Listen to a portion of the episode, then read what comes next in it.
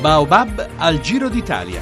Speciale 150 anni dell'unità. 16, 21 minuti e 15 secondi. Francesco Graziani, a te la linea. Eccoci qua, allora noi siamo sempre, io sono sempre a Rovereto, eh, giornata calda come caldo hanno raccontato i nostri inviati sull'arrivo di Tappa e siamo qui perché prima abbiamo raccontato delle fortificazioni che in Trentino furono costruite dagli austriaci alla fine dell'Ottocento e inizio del Novecento. Ora invece parliamo di chi dalle fortificazioni è passato ai ponti. Parliamo di De Gasperi e saluto il professor Giuseppe Zorzi che è direttore della Fondazione Trentina De Gasperi. Buon pomeriggio. Buongiorno, buongiorno a voi. Allora, eh, prima di tutto eh, è difficile focalizzare anche per i più giovani che De Gasperi, che è l'uomo della ricostruzione italiana dopo la guerra, che è l'uomo dell'idea dell'Europa unita, nasce in territorio austriaco. È un trentino in Austria. Certo, De Gasperi nasce a Pivetesino, in un piccolo paese nell'ambito orografico della Bassa Valsugana, nasce nel 1881 e appartiene questo territorio, il Trentino, alla contea del Tirolo, a sua volta iscritta nella, nell'impero austro-ungarico. È una vita eh, condotta sotto l'Austria per ben 37 anni ed è un dato questo che spesso si dimentica perché significa, lo aveva detto a suo tempo molto bene eh, Scoppola, che l'intera formazione di questo grande statista si realizza appunto in un ambito sostanzialmente mitteleuropeo. A 19 anni nel 1900 De Gasperi a Vienna, 5 anni, lo abbiamo poi nuovamente dopo una periodo di formazione anche nel senso politico, l'esperienza di Vienna significa anche un partito cristiano sociale, la costruzione di un partito popolare del Trentino nel 1905, consigliere comunale, parlamentare eh, nel 1911 e poi insomma come parlamentare ecco, De Gasperi vive l'esperienza della guerra.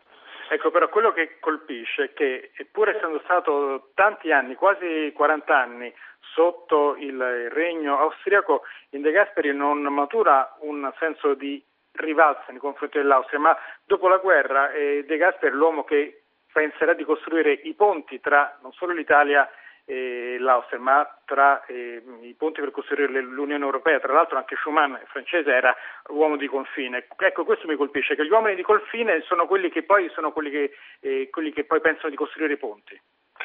Certo, questo è uno degli aspetti più moderni, potremmo dire, di Gasperi, che ci insegna in, con la battuta ad essere al tempo stesso trentini, italiani, europei. Eh, con, eh, sotto l'Austria egli sviluppa un concetto che potremmo eh, definire della doppia appartenenza. De Gasperi non è irredentista, è convinto in sostanza che si possa appartenere allo Stato austriaco e contemporaneamente essere di nazionalità italiana. Perché eh, questo? Ma perché De Gasperi, profondo anche realista nel suo, nella sua analisi anche di prospettiva, riteneva che oltre alle condizioni presenti che portavano in quella direzione, siamo dal 1815 parte dell'Austria, ma ebbene, ci fosse anche una storia, una cultura ma, appunto nostra, ma che andava dire, a mettere insieme la nazionalità e, e quindi l'amore anche per la, la, lingua italiana, noi parliamo ovviamente l'italiano, e un insieme di dati a cominciare dal fatto che noi per secoli, trentini, conviviamo con il mondo tedesco sul tirolese.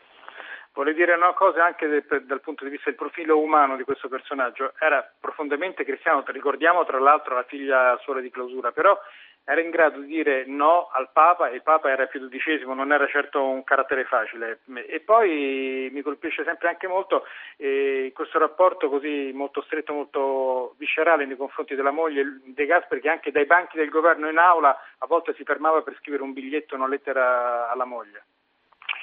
Sì, perché a differenza di quanto ogni tanto si sente, si legge, De Gasperi è convinto che l'umanesimo cristiano pervada ogni campo.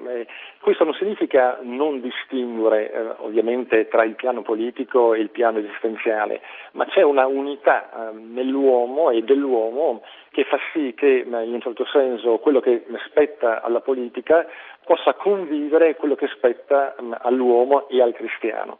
E questo rende ancora una volta attualissimo De Gasperi che sa dire anche no ma al Papa laddove eh, certi eh, passaggi non eh, li condivide sul piano ovviamente politico, ma, ma, al tempo stesso rimane fedelmente ancorato ad una chiesa e ad una spiritualità, decisamente cristiana.